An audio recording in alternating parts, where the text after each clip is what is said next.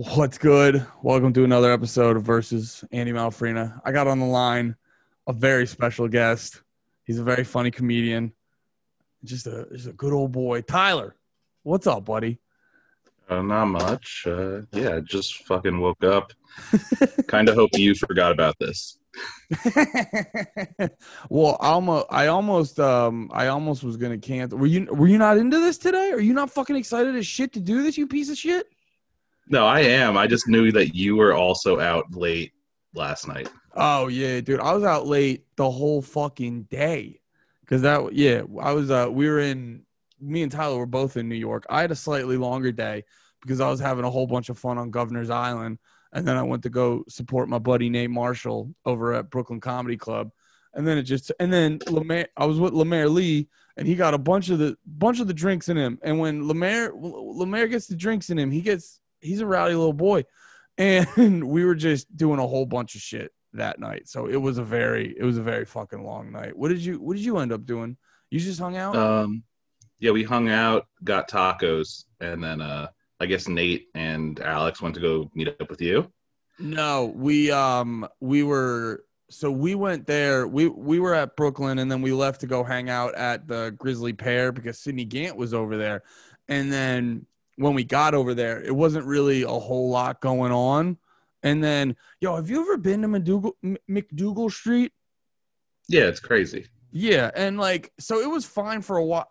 I got to be honest, co like New York, New York and COVID is pretty great because I'm not like I don't get all starstruck about the whole New York thing, and just to have not that many people out when you're like walking around New York, I got to be honest, it was kind of it was kind of dope it was kind of fucking dope. And MacDougal is basically like back to what it was, and it was pure insanity over there. I was getting like stressed the fuck out. I was getting stressed the fuck out with how much shit was going on. And you know what? Oh, I got to tell you this too. I'm sorry. I'm talking a lot. We're to talk to you, Tyler, in a second. But um, I, cause I got to tell you this. Cause when we got over there, we fucking parked the car and then we're going to cross the street. And as we're crossing the street, and um, oh, Lemaire's hammered and he's trying to find a bathroom. We're crossing the street, and then we see a bunch of like protesters and stuff, and these people being like, "Guys, you got to get out of there! You got to get out of there!" So these protesters come out. Lemaire goes around the corner, and as I'm about to go around the corner to follow him, literally 40 NYPD officers just come out of nowhere. just come out of fucking nowhere. So I'm like, what the fuck? So I'm like, I'm not trying to get into the middle of that. So I walk out. Lemaire's hammered. He has no fear of walking through any of that. So then, like, that all that takes like five minutes to disperse. And then I'm like, where the fuck did Lemaire go? It was a whole, it was a whole thing. Last night was very hectic after we left. Yeah, he was fucked up. Yeah, he was having right before right before he left old man hustle he just knocked over a Corona and spilled it all over my shoes. Oh, really? yeah. And you're not you're not you don't drink. Have you I forget. Is it you don't you've never drink or you decided not to? I never drank. Oh, okay. And like so like for me, I'm always curious about this. For me, like the hardest thing is like especially when you're trying to like lay off drinking or whatever, being around comedy is very hard to not when you're around comedy, it's very hard to not be drinking. What's that like? What's that like for you dealing with, man? I because for me, I, I got to imagine it would be so goddamn stressful. Um, I think I now have a very high tolerance for people who are drunk, but I uh, one I definitely I like half listen to everything anyone says if I know they're drunk, and if they repeat something more than twice, I just walk away from them. I don't care if you're my friend. If you tell me the same thing three times, I'm walking away. Yeah, I feel it. That usually I, works. Yeah, usually, usually don't run into too many problems with that. No.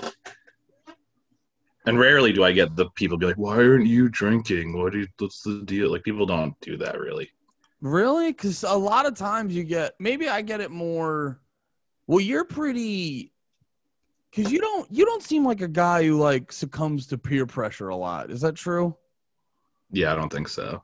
Yeah, you seem because I feel like Well, you do this thing too, where I if I- I feel like if I went up to you and was like, "Yo, Tyler, come on, dude, do a shot with me," you'd be like, "No," and then I'd be like, "Come on," and you have this very like seriousness to you. You have this very like seriousness and like matter of factness, and also it helps that you're like nine feet tall.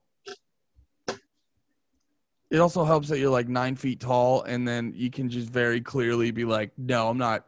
I'm Tyler Lang." Lang Louise, I'm not gonna fucking do that shit. I say my own last name wrong. yeah, yeah. I was gonna say, by the way, how wait, how do you say your last name? Because that's like the most. Your last name's been the most said wrong, I think, in the history of last names. It's my family says it Langlois. Langlois. Yeah, it's French, so it should be pronounced Langlois, but uh, I don't. My family isn't proud of being French for some reason. Mm, mm. Um. Yeah. No. I know. When I was sending you the Zoom link, I was like typing in your name, and I was like, "Damn, Tyler." This is how arrogant I am. I was like, "Tyler's like spelled his," because I always pronounce your name Langolese, and I was like, "Oh, Tyler sent me his name wrong in the fucking with his email," and I'm like, "Wait a minute, he probably knows how to spell it right a little bit more than I do." You probably get you probably get so much shit with that name, like just consistently with it wrong. Is it like is it exhausting at this point to correct people? I try and ignore it if I can, but sometimes people like insist on me correcting them, and it happened a couple like uh, two weeks ago at a show. Wait, the host, they insist on you correcting them? What yes. So like a host at a nat introduced was introducing me, and they're like, give it up for Tyler Langlois, uh," and then I was like, I'm just gonna ignore it, and I took the mic, and then as I'm like about to say hi to the audience, the host goes, "How do you say it?" Wait, from like off the stage? Yes, That's so I had to be like, I had to be like, it's Langlois. Just say it however you want to. I don't care. Like, it was like so. It happens a lot. that's like a lot of people because I I get people. My name is my name Malafarina. If you like look at it, it's it's pronounced very phonetically. It's actually not. They just see a long name and get scared. It's actually not that hard if you just look at it, but a lot of people fuck it up. But doing all that shit, doing all that shit, I, I it doesn't. I try not to get like too bogged down in it because it's like, first off, everyone's probably gonna forget your name by the end of the night, and it doesn't really help anything to be harping on the fucking name like that. It doesn't help the set in any way to just spend Yeah. all that all that time like deciphering the name. Yeah, it doesn't matter at all. and then me correct, like you end up correcting the person, and then if like say the audience likes the host, you just look like a dick because you're you're telling the host they're doing a bad job and they don't know how to say names and yeah, exactly. You're just and you kind of you kind of get this like cunty vibe where you're just like yeah, actually it's yeah. I'm so Um, important. My name should be said right. Yeah, exactly. It's the same, dude. It's like the same logic when people like go bog you down with credits before you're set, and it's like, dog, if you fucking suck, all your credit, you could have the best credits in the world. It doesn't fucking matter. You fucking suck up there. it doesn't matter. Yeah, How long um how long you been doing comedy for? I think like five and a half or six. COVID really threw off my time, my like how my measurement of time. So it might be six because I might have just not counted an entire year. Well, I think every I think because of COVID, like everyone can get a buffer year. You know what I mean? Yeah. Like, because there were there were people because for the longest time in COVID, you had like the Burt Kreischers of the world who could like very easily go out and you know do the drive-in movie shows and whatever the fuck. But there was a majority of people were like, all right, I'm just gonna be fucking chilling here till you guys say it's legal to go do stand up again. So you've been doing it. So you've been doing it for uh five years. I are you so when I watch you, do you get do you get like nervous before you go up? Um, it depends on the situation. Sometimes. Okay. So what when are no, because like like I said, with your energy, like you seem, you know, like I was saying before, if you were trying to get Tyler to dr- take a shot of something, you you have very like unshakable energy to you. So like, what what what are the what are the situations where you get more nervous going up?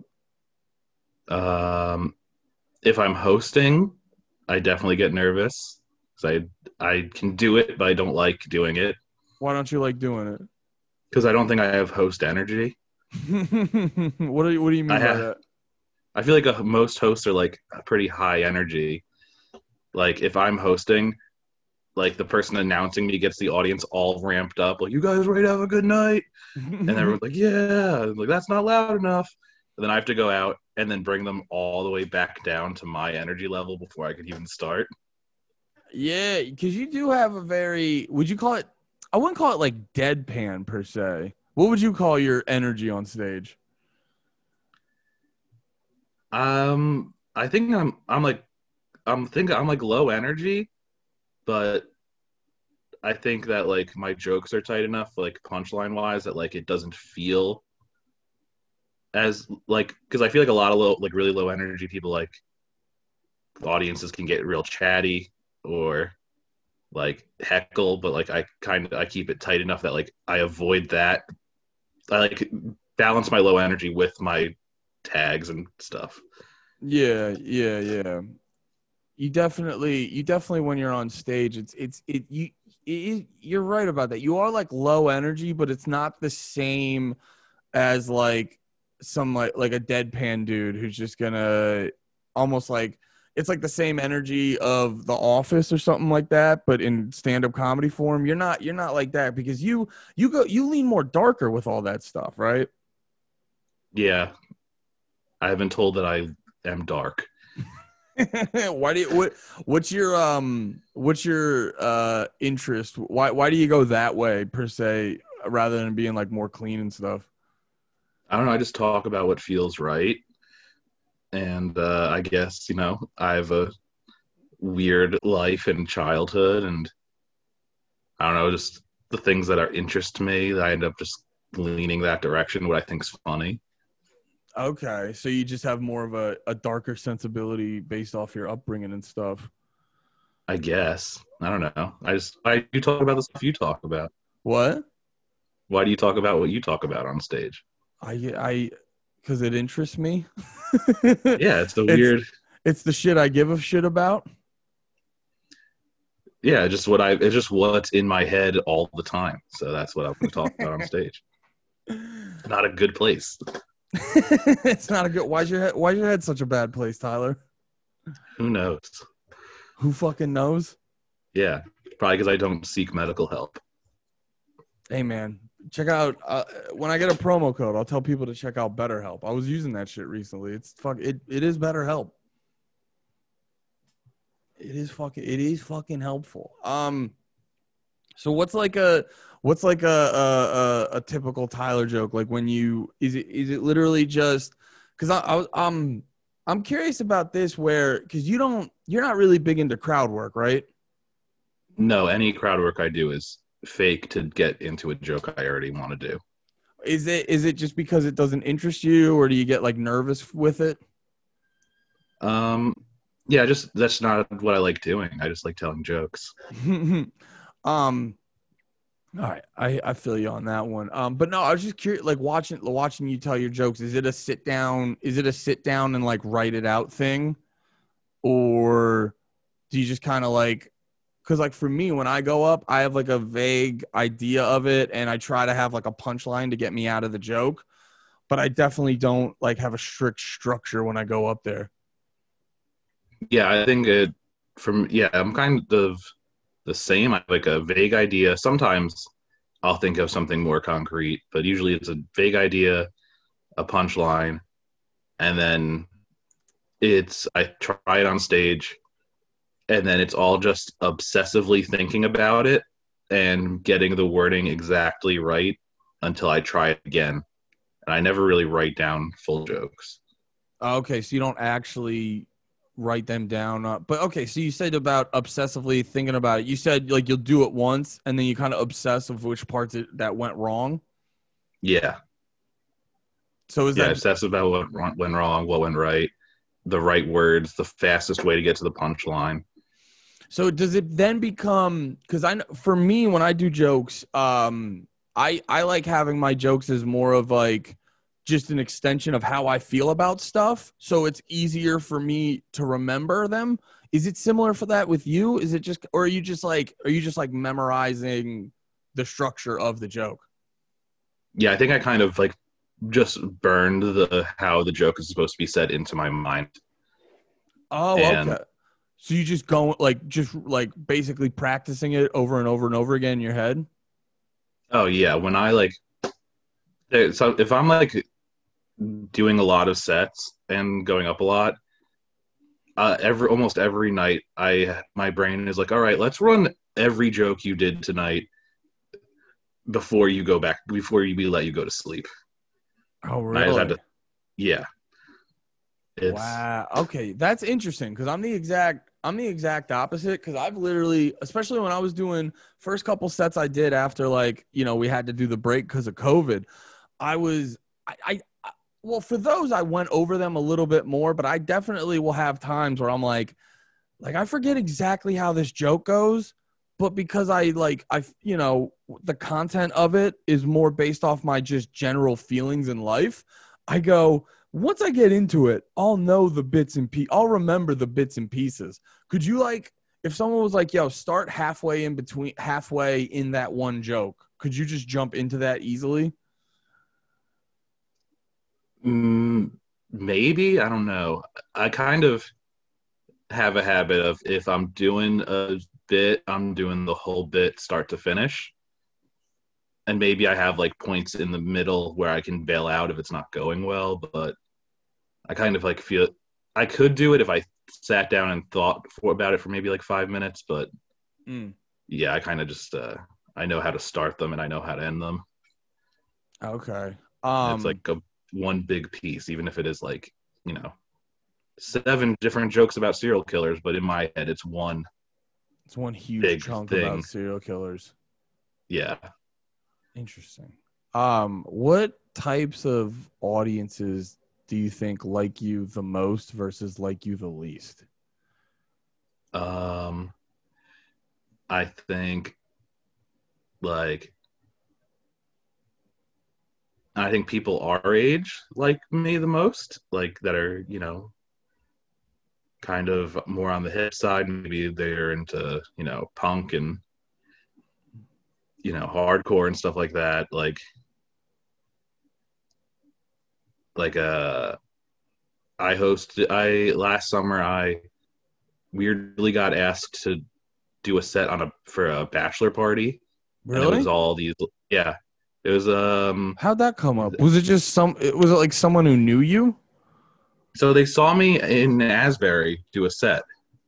Okay. Where And they At, were uh, one I think at uh the Saint. yeah. Okay. And I think one of them was in like one of the bands that was in that played Joe Show back then. Yeah. So there are these like, you know, punk guys in a band.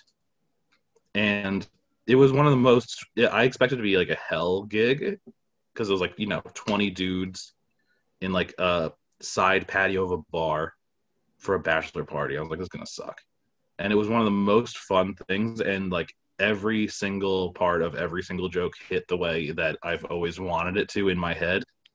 Okay. So wait, what what what type of dudes were they? Were they like like uh like so it was like uh you said the dude was in one of the bands, so it was like a bunch of like punk rock type dudes, or were they bros, or what was their what were they like? They were like a mix of like punk rock and dudes and bros. Okay. Okay. And Like they weren't like so punk that you're like, what? What are you wearing a costume? yeah, you got the fucking outfit on. Yeah, You fuck it. You, you yeah. Um. Okay. So what? There was like twenty of them. You said. yeah, and then just like side side side room of a fucking bar and just went real well yeah. It was just so much fun, and I'm like, oh, if I could just perform for rooms full of guys like this, that's like when it clicked for me. I'm like, this is, I'm like, oh, this is this would be like the ideal audience. Mm, I hear you on that. So what what- what's like the what do you think's like the people who hate you the most?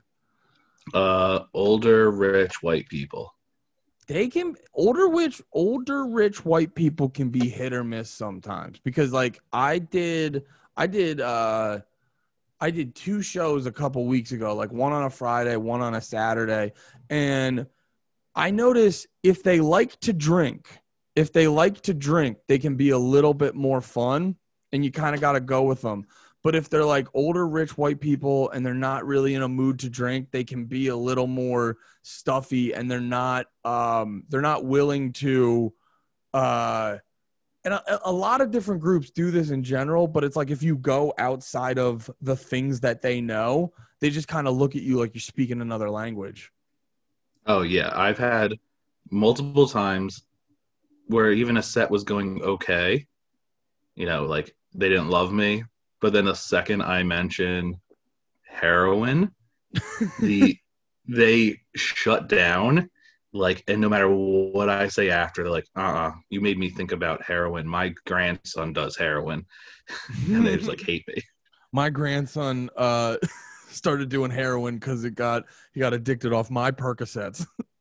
Yeah. I feel like a lot of it's like, especially with like richer, like white, really white people who have some money, they're like, don't tell us about your problems. We don't have problems. we don't want to hear about problems. Yeah, that's interesting too. When people like, because I've seen that. be- I've seen that happen during your set. You'll talk about you'll talk about like uh you know drug use in your family and stuff like that, and people will people will hit you with like the they'll get uncomfortable or they'll hit you with like the oh or you know are you okay baby boy and it's like I'm bringing it up. I, I'm Yeah. probably if I'm bringing it up in front of a bunch of strangers. I'm probably okay with this. So let's loosen the buttholes a little bit, folks. Yeah, it's weird how that happens. Like, I remember not that long ago, I was talking about my childhood, and the audience got so weird, like an like a bunch of audible ahs, like "Oh, you poor boy," and I literally had to I had to say like, guys, it's not like I died. I'm like I'm here. Yeah. I'm here telling you these jokes. I made it out of the I made it out of the story I'm telling you. yeah. This the fact that I'm here talking to you should signify that this ends okay for me. I'm here. Yeah. I'm physically here. Unless they're looking at me and they're like, "Wow, it really did fuck him up real bad." Does it um and this is kind of like the cliched uh like you know comics will be like "Hmm, this is my therapy but the, there's like because you've had some you've had some fucked up things go on in your life and it's it's kind of ironic I would assume does like doing jokes about that kind of like alleviate it in a to a certain degree I if it was still stuff that like was fucking me up, I don't think I would be doing jokes about it. that makes sense Like I think I do jokes about it because I'm okay with all of it. Yeah, and that's like the irony of the whole situation when they when they do have that like oh poor baby boy energy. It's like I'm talking about it. I'm okay with it. Yeah. You you know which groups for me I run into a problem with is because I have you know I've been married I've been with my wife uh, for for a little bit now and stuff. So I have like a decent amount of like relationship and married material, and I noticed dude when you get young single or dating people and you just say the word married, they're like I could not possibly un- like relate to any of this, and you're like you've been in relationships. Like it's it's pretty close to that one. It's pretty close to that. So that's the one that fucking irritates me whenever whenever I hop into that shit. See, like single or dating people, they just once they hear married, they fucking their brains don't make sense to them anymore. Yeah, it's like if you just change the word wife to girlfriend, then they'd be on board with the bit. Yeah, a lot of people get a lot of people a lot of people sort of um they get locked on to like one of the words, like a buzzword or whatever in your set. Do you do you ever run into that? Cuz I've definitely I've definitely experienced that. Like you've seen my uh, World War II joke? Yeah. Yeah, like when I hit the because the joke is basically about how it's weird that we're making video games uh, based off of like actual um you know real life events like actual wars and like you're making the games fun and fun to play. And the one line i said it goes and the craziest part is i didn't realize world war ii was that fun. And like people just get locked onto that and they don't listen to the actual joke and they get locked onto that and they're like he's making fun of soldiers. He's saying world war ii was good and or was fun for all those guys in it and this and that and it's just like, nah, dude, you're locking on to the wrong part of the joke. Do you ever run into any of that shit with doing some of your more darker material and shit? Oh yeah, definitely. People, yeah, heroin's a big thing. People will lock in on and just stop listening. Um, people really can get weird with like my like a like a pedophile joke. People get weird sometimes. Yeah. And like that one is weird because it's such a the the main pedophile joke I normally do. It's like I think it's just like you know it's just a fun silly joke. It's like you know some little kid I delivered pizza to is like just being weird and the dad thinks I fucked his kid. and but the there's the one tag I do I'll I love doing it, but it's a real 50-50 of whether it goes over and if it doesn't the audience like acts like I'm confessing to crimes.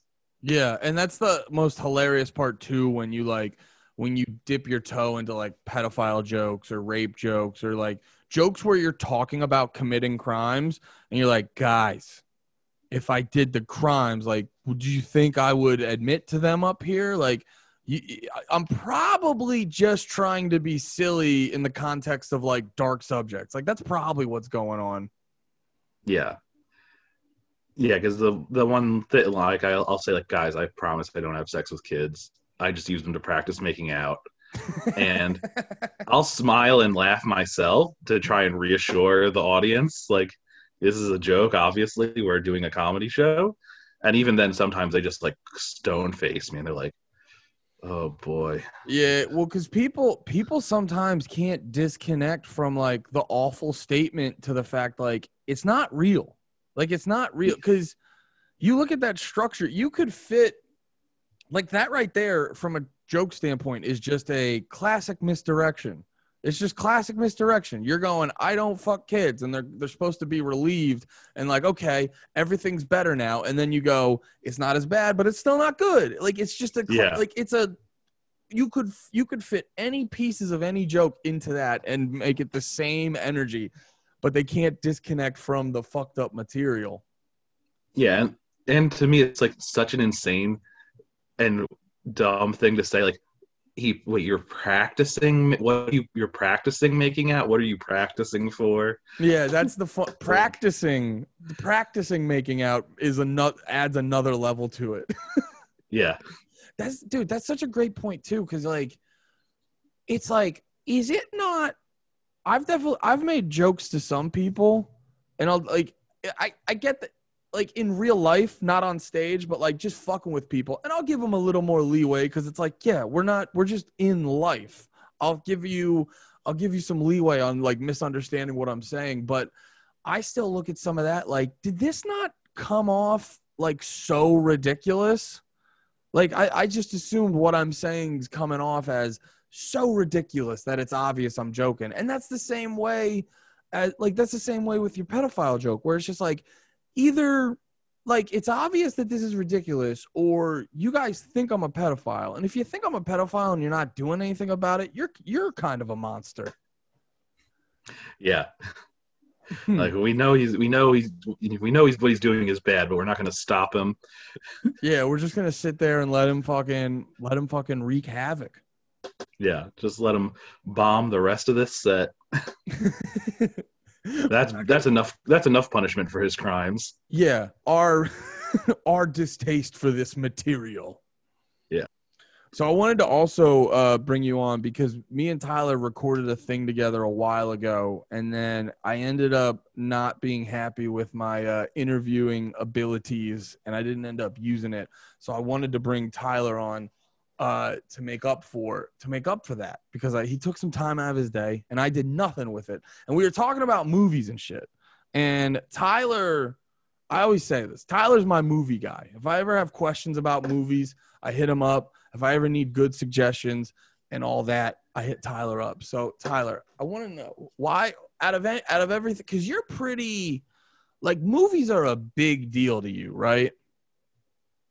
Yeah, I guess so. Yeah, I mean, I watched a decent amount. you probably you probably wa- how many movies do you watch a week? Um, it varies. If I'm really going at it, it's like it could be like five to seven. Yeah, But lately, since I've been out a lot more, it's like one or two, oh okay, yeah. maybe less. I've been averaging like ten a month this year so far. That's pretty sick. Um, do are you a big documentary guy? I'll watch some, but not. If someone has to like really be like, "This is a good one." You have to have that like real good friend friend uh, uh, uh suggestion on it. Yeah, or it's just about like a serial killer, and it's on Netflix. yeah, you need some pointers. You need to up your game. Figure out how to be more efficient out there. I know, I, I know your moves, Tyler. Um, so but well, what was it? What is it about? Uh, you know, the cinema and movies and stuff that like really, uh, really fucking gets you. Um, I don't know. I mean, movies are great. They're they're fun. They're they make you feel all sorts of things you might not normally feel. Well, yeah, dude, you get you you'll let a movie like emotionally take you on a trip, right? You kind of like you let the walls down and just go, fucking take me where you want to take me. Yeah, uh, definitely. I think that's part of because I, you know, you know me. I am pretty, uh, I guess, reserved when it comes to the range of emotions I show I- in in everyday life. I would say that I would say that's pretty true. Especially because my favorite thing too is like, it's like when you're doing a joke, and then you kind of like do a like your version of an act out or like a funny voice that's supposed to be uh like more heightened and more energy you'll just be like yeah and then this guy was like go take that over there. Like it's a little bit more and you do a slight change to your voice but it's not that much more. But yeah you do have a real reserved reserved vibe to you That's so fun. It's very funny you said that because in my head I'm like I'm doing a completely different voice. Look at me putting this effort in. look at me fuck have you ever done like an act out or anything Um, no, that seems insane.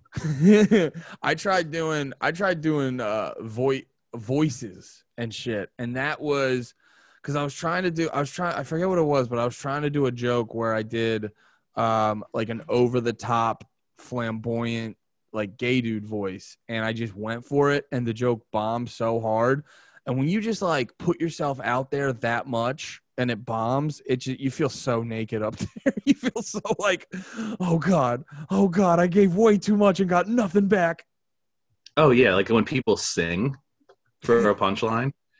Oh my god, if it doesn't hit, it like it destroys my soul oh yeah to dude, watch that look, happen. you look like such an asshole if you just put Yeah. if you just go that big and get absolutely nothing Yeah, it, ideally, if I could just stand completely motionless, maybe leaning against a wall, and do my material, just what that would be the ideal. that would be the preferred setting Yeah, like even just me like scanning the audience, looking left and right to try and make a connection with them, is uh, is something I am unbelievably aware of while I'm doing it. well are you are you like are you like a socially awkward dude or do- like when you're do you or I shouldn't say socially awkward because like you are reserved, but whenever we're out doing shit, it doesn't seem like you're having a you're you're like uh, uh, having a tough time talking to people. But do you get like social anxiety like that? Yeah, I definitely if it's like real big groups of people and like I can't find a place to like fit in in the group, like where I like it happens sometimes. You know, where you're like you're talking to people and then they start talking about something you don't know anything about and you kind of disengage and then you go to turn and there's another group of people next to you and they're talking about something that you can't talk about and then you're just in the between two groups of people and you're just like don't know what to do or where to go like those are the moments where i'll get like anxious like in the social situations I hear you. No, I hear. You know what's been helping me more with shit like that is just like whenever whenever you're in a moment that you're a little bit uncomfortable with and you're just kind of like, "Oh, I wish these things were different so it was better for me." I like approach that with this energy of like this is what's happening. I can't ch- I can't really change it short of like just leaving and looking like a weirdo. I can't really change it. So it's like there's I, I've been going about things with this more of like acceptance of the moment. And like once you when I've been more accepting of the moment, it makes things a lot more like manageable cuz I I get um I get social anxiety some somewhat, not as intense. I'm more my anxiety more comes from like I'll like harbor or I'll like like think about something that happened earlier in the day. Like if like say me and a friend got an argument, I will spend like a whole day like thinking about that once the argument's over and stuff. But like I'm not necessarily the guy like in the moment that's but what's been helping me kind of deal with that more is yeah, just the general acceptance of like this is what's happening. I can't do much about it and I'm pretty sure things are going to be okay afterwards. Yeah, that's a good way to look at it. I definitely have a habit where if I show up somewhere, I'll latch on to like one or two people that I'm like I can trust you and and then I'll just like I'll have a I'll stick with them the whole time. Yeah. And sometimes I feel like that stops me from being like as sociable as I should be and like meeting people. Yeah. But uh I hear you. I was I was doing that. trying to get better. No, I hear you. I was doing that recently at a thing where I only knew like one person and I found myself like kind of following them around. And then once I realized I was doing that, I was like, ah, chill, chill, chill, chill, chill. It's it, that that's where drinking actually helps. I'm not trying to get you to drink, and I know you're a brick shit house that won't fucking let anyone tell you what to do. But that's where like having a beer and just like sit like going off to the side and fucking sipping on that or something. It gives you those in between moments. But yeah, don't start drinking, Tyler. I know I persuaded you hard there, and I Yeah, that that is the worst feeling when you realize you're following someone and you're just like, oh, I just look like a lost dog. You're like, yeah, like they go out to smoke a cigarette, and you're like, oh, wait, wait for me. yeah. You're like, I might be alone for a second. Please come. Please don't go. Yeah, I feel you. Um, so what's uh, what what have been some what have been some movies recently that you're like that are really like uh changing shit for you? Like what what what are some mo- what what are like your favorite movies that from like a, an emotional level, emotional standpoint that are like a really big deal to you? um, that are a big deal to me on an emotional level. Uh, I guess uh, we've talked about this one a lot. Um, Midsommar is a big movie for me. Yeah, I know you fuck with Midsommar about you. You fuck with Midsommar to the point where like you may be one of the five guys who has like a Midsommar T-shirt, and you like actually you're pretty consistently like just rocking movie T-shirts all around. You love yeah, it. I've got a lot of them now. It's like either a movie shirt or it's for like a hardcore band. That's basically all I own. Actually, wait. Let me uh, let's take a slight right turn into the movie shirts because like you you make me laugh so hard because you'll just be like bopping around in a fucking obscure French film. What's like what's the most obscure T-shirt you have that is just like Yep. that is just like oh they make a shirt for that?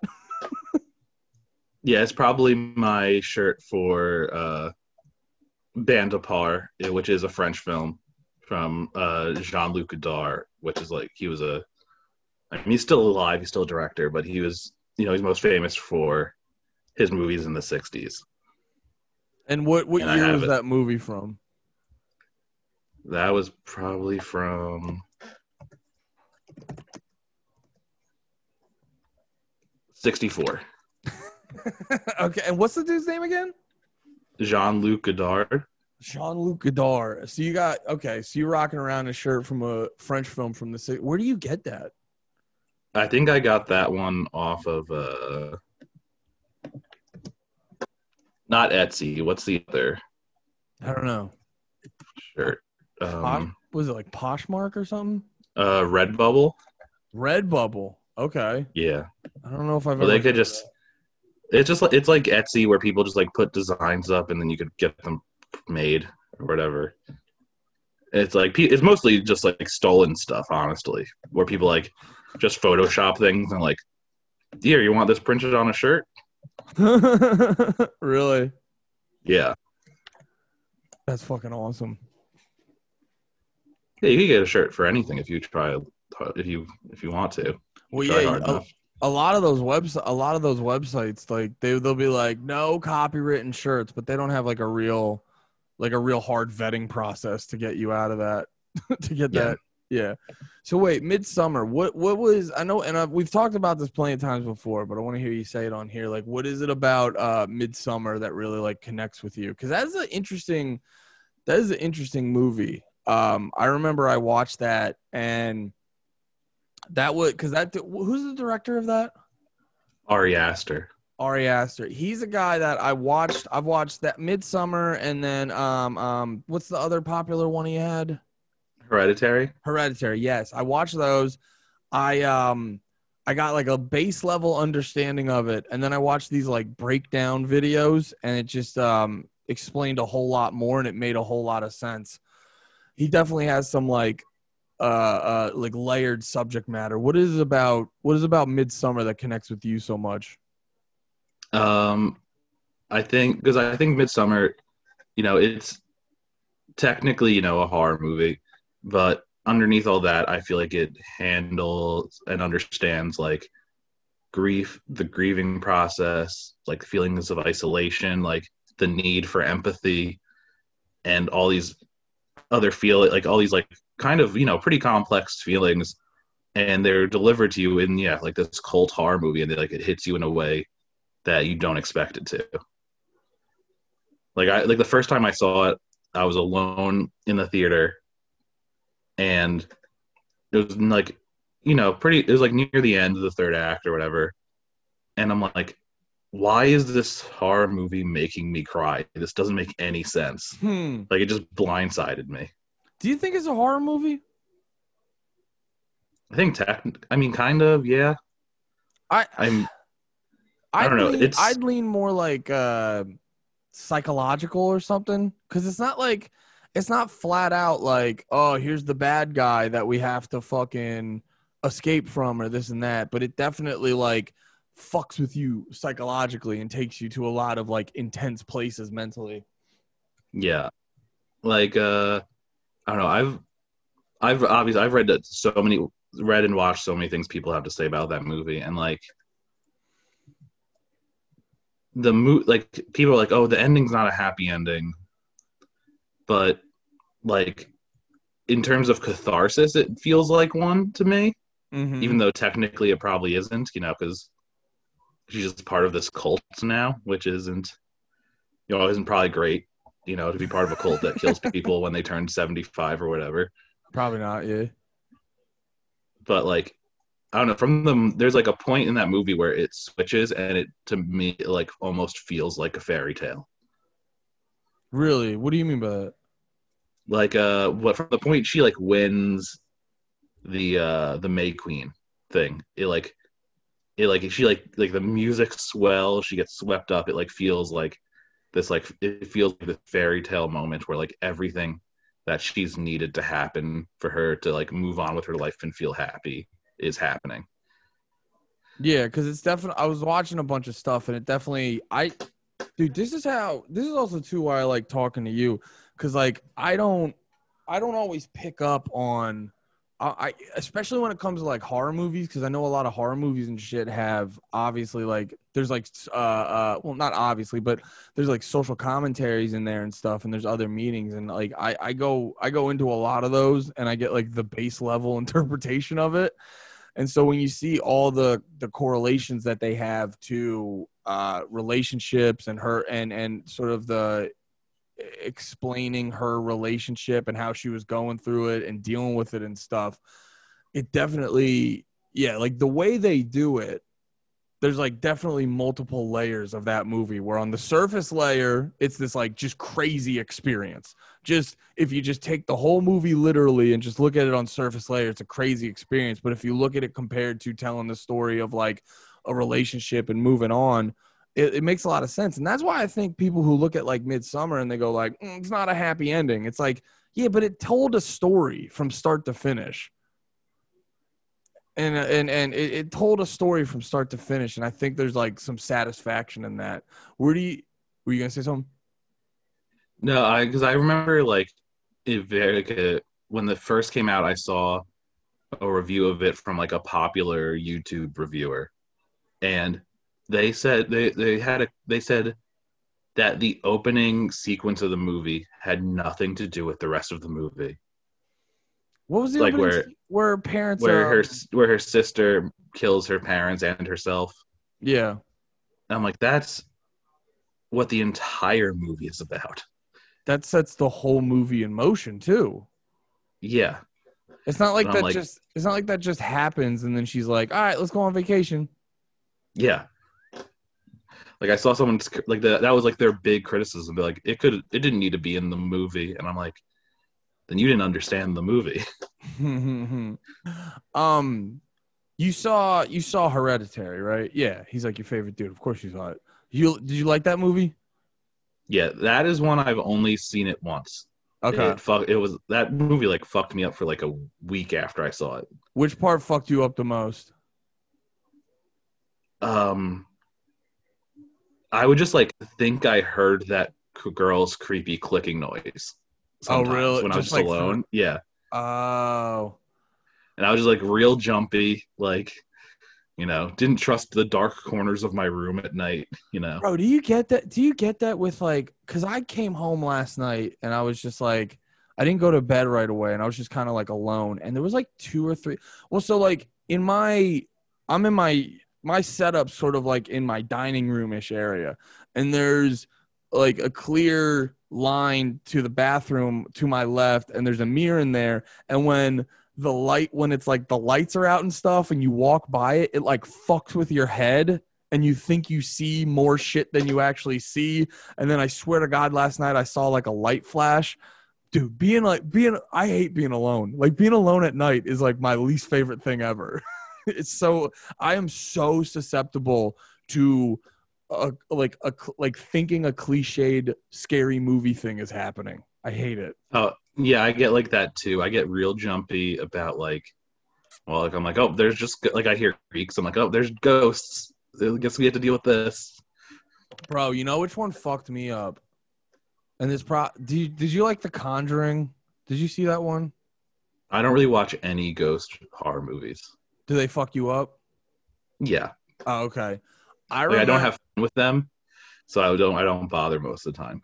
I remember me and my buddy went to go see The Conjuring, and like it fu- it fucked me. It doesn't even have to be like a good movie. I, I I remember liking that one, but it doesn't even have to be a good movie. But it like fucked me up, and I knew like I was still living with my parents at the time, and I knew my parents weren't gonna be home, and I was gonna be alone. So I was just like I was like really pressuring my buddy to be like, yo, you want to go to a diner or something? You want to like just be around each other for a while so I can calm down because I'm a bitch? yeah. Yeah, that one definitely. So, oh, wait, Hereditary. That's the one I want to ask you because now when you watch Midsommar, did you sort of like after like one or two viewings, or like when you watched it, how quickly were you to go like, all right, now I'm gonna watch the YouTube breakdown videos? Did you watch it a couple times before you did that? So like I mean for almost any movie I watch, I'll watch it, you know, I'll watch it, I'll think about it a little bit, and then I'll usually go to like now I'll usually go to like Letterboxd and read other people's reviews. Maybe I'll go to Reddit and see if, if it's newer and see if people are talking about it. Then I'll go. Then I'll then I'll do YouTube.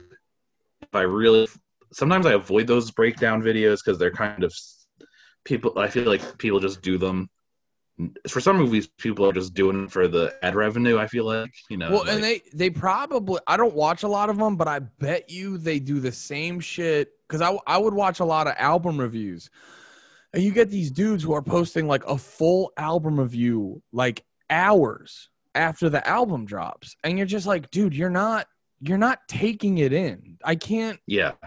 You're not giving like a real honest review of this because it's the album dropped and fucking two hours later you're posting an album review. Like, what are you doing? Yeah, and some of them it's like the most they'll you look at their channel and it's like you know the most self-explanatory movie that's ever come out explained and it's like you know it's like a movie they'll do it for movies that don't need explaining Yeah. like i i saw there was a video someone i saw a screenshot someone posted on twitter and it was uh bo burnham's inside explained Oh, his Like, new it's a comment. special. it's a comedy special it doesn't need to be explained He explains it. Like he does the Yeah. jokes. That explains it. That's hilarious. Yeah. Like who's wa- who's like watching the special is confused and then needs to go to YouTube for someone to talk to explain it to like what? Yeah, that's no, that's where the whole fucking that's where algorithms are really are really fucking with just content where it's just like people cuz people figure out the algorithms and then they figure out like oh, okay, these are the things I have to do to get views and then start making more money and it just and then it creates this stand-up comedy special explained and you're like we didn't need Yeah. that no one no yeah, one in case the that. ending was too complicated for you. That's too fucking got got this heady ass Bo Burnham special. Um, so when you were watching Midsommar, did you kind of get like the the the multiple meanings sort of like on your own viewing, or did you have to get it breaking down? Because this, did I'm I'm just asking this because this is gonna lead towards talking about Hereditary again. okay. Yeah, Midsommar, I think yeah, because it hit me on that emotional level the first time I saw it. And I after that, I think I was just look when I was like watching stuff, I was just looking for validation to be like, okay, I'm not a crazy person. Gotcha. Yeah. Okay. So you're like, I thought all these things, but I just need a couple people to fucking co-sign what I'm thinking. Yeah, because like if I'm the if I like went online, I'm like this is the, I'm the only person who felt this way about this movie, and everyone else is like this movie like scared the shit out of me. I was so s- scared. It Yeah. made me feel awful, and I'm like I'm just like thinking it's beautiful. Yeah. and there's yeah. a problem there. Like No, I get that completely. So the re- okay, so the reason I brought that up was now to like ask about Hereditary because I watched a couple of those like breakdown videos because I was listening to this one comic was talking about it and he was saying like he was saying like yeah, it's like a lot of just gratuitous shit for the sake of it and I was like I think this dude's a little more in depth than that. So I was like looking up some stuff about it. And Hereditary was one of those where I was like they had this whole breakdown of like old Greek myths or something, or like Egyptian stories or something. I forget what it was specifically. And like when they broke it down, I was like, okay, all that makes sense, but how in the fuck were you expecting me to get there on my own? You know what I mean? Did you have a similar experience with Hereditary? so, I don't know anything any of a thing about the Greek myths or whatever that's in there. I don't know anything about that. I just when I think of Hereditary, I think of it being a movie about just like mental illness, running like generational mental illness, like Yeah. just like the you know the stuff that is hereditary that gets passed down through a family you know and it's just like you know a cool satanic cult horror movie Well, so that was the thing. There was um like the they with the satanic cult or whatever. I guess that's what it was. Not like Greek or Greek myths or whatever, but like with the satanic cult at the end. I, I was watching these people break it down, and they were like tying all that in with the actual story. And I guess what's going on in the movie lines up with like these old stories or something like that. So I don't know. I thought, it, it, like I said, it all makes sense, but it was like all this like obscure mythology and stuff like that, and you're like, bro, who's gonna know any of that? yeah i mean i wouldn't be surprised if ari aster did do a little bit of research into you know those kinds of cults to make the movie feel like more real but i don't think that's like you know i don't think his main point of making the movie is to like educate people about satanic cults. Yeah, he's just more using it as like a like a jumping off point or like using it as a to create a structure for the film. Yeah. Yeah. like uh there like after i there's after i watched hereditary i didn't fully pick up on it at the when i watched like as, as was the scene was happening but after the fact i realized like how smart the opening of that movie is because like What was the opening? if you again? if you if you remember there's the opening is of like the dollhouse you know the that you know because the Yeah. mom builds all the stu- houses and and it's like the dollhouse of their house and it Yeah. zooms in to the room like the son's room or the daughter's room and then it the then you're the movie starts happening you're actually in their room Yeah. and i think that's that shot is like it kind of tells you like everything you need to know about the movie that like they're not in control of anything that's happening throughout the movie Oh, okay. because like they're just they're inside of like because you're like they're like they're inside the dollhouse like there's a bigger you know forces outside of them that is you know puppeteering and moving them around And that that kind of ties in with the whole hereditary thing where these things about you are just hereditary. Yeah, and it works on that level, and it works that the cult is orchestrating everything that happens throughout the movie. Oh, that's true. I forgot. I haven't seen the movie in a while. I forgot about that part. You're right about that. Yeah. Um. So okay. So we're gonna wrap up in a sec. Tyler, I love you. This has been amazing. What uh? What's some shit you're fucking with right now, movie wise? Um, here, let me look. I think I have it open. Let me see what I've been watching recently. Let's see, uh, I think the most recent, what I most recent thing I watched was uh, I watched this movie Dinner in America. All right. What was that? So it's this. It got a lot of heat at Sundance, I guess. It's like this indie, like punk rock rom. I guess sort of a rom com Okay. in a weird way. And I feel like a lot of stuff that like tries to be punk in movies comes off really corny. Yeah, yeah. They do like the um. What was it in fucking uh um? What was the one where um? Well, now Elliot Ellen Page at the time where she got pregnant. Juno. Yeah, Juno, and they like have the whole thing with the other dude, and he's just like he like seems like a square, and it's like, wait a minute, you listen to the Smiths? It's like, Yeah. whoa, like all a lot of a lot of it comes off like that shit. Yeah, like this, like it structurally, it kind of is like your standard like Sundance indie, you know, rom com, but like it has like a the punk part of it feels authentic. It is pretty like dark and like nihilistic with its humor, but Okay, it has like it does have like a heart in there that like like a, like a like a sweet heart in there that shines through it by the end. And uh, i thought it was a lot of fun and really good. I don't know where you people can see it but i kind of i you know i stole it off the internet but a lot of those are real. Uh, it, it's actually pretty sick if you just if you just Google like movie, where can I stream it or whatever. There's always like a fucking rundown of where you can fucking stream that shit. So just use just use your good old pal Google. So that's that's the thing you've been fucking with the most lately. uh, i mean I, well that's the most recent thing um the new guy ritchie movie was a lot of fun What was that? wrath of man Oh shit. Yeah it's guy ritchie and uh, jason uh, statham back together again Guy Ritchie rules. Um, what was it Wrath of Man? yeah I can't spell wrath. Um, definitely a W in there. Um, Guy Ritchie's funny because his style is like he's got a very specific style, and it's easy to sort of make fun of because it's so specific. But it's like, but he does make dope movies, though. You got to admit that. Like just because Yeah. he's easy, just because he's easy to parody, you people may forget. Like, no, no, no. But the the movies are sick.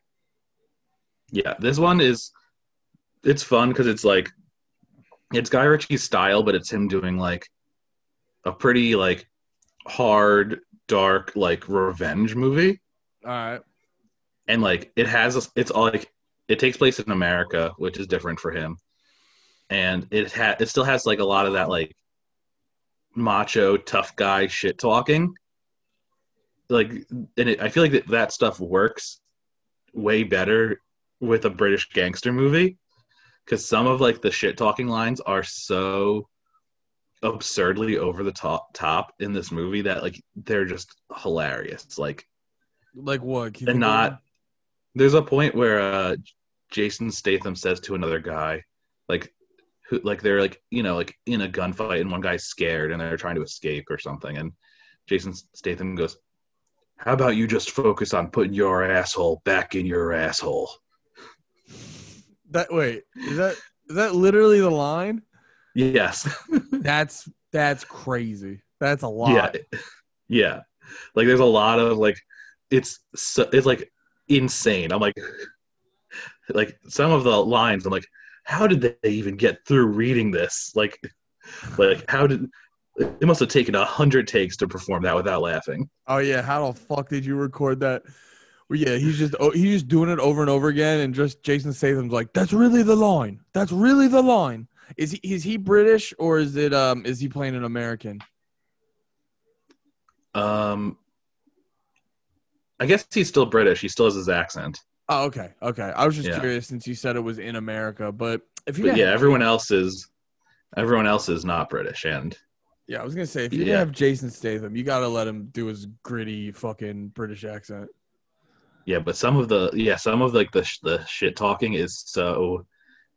I think it adds to the movie because the movie's fun on its own, but that it's like funny in a bad way, but it doesn't ruin the movie. If you know what I mean. Well, that's like that's kind of like the that's kind of like the vibe of a Guy Ritchie movie is like intense, serious action, where but then like mixed up with some dark humor and some tongue in cheek shit, and I think that's like the appeal, the appeal and likability of Guy Ritchie's movies. Yeah. Um. But hey, Tyler, this fucking ruled. Let's uh let's wrap it up there. Um, where can people find you online and all that shit? Um, I'd say uh, Instagram, uh, Tyler J Langlois, L A N G L O I S. That's where I mainly post. Hell yeah. And I'll have the link for it in the description on uh, iTunes and YouTube and all that. So, hell yeah, Tyler. Thank you so much for coming on. You're the man. I love you. Thank you. I love you too, Andy. Thank you so much. I, I was really important that you said that back to me. Thank you.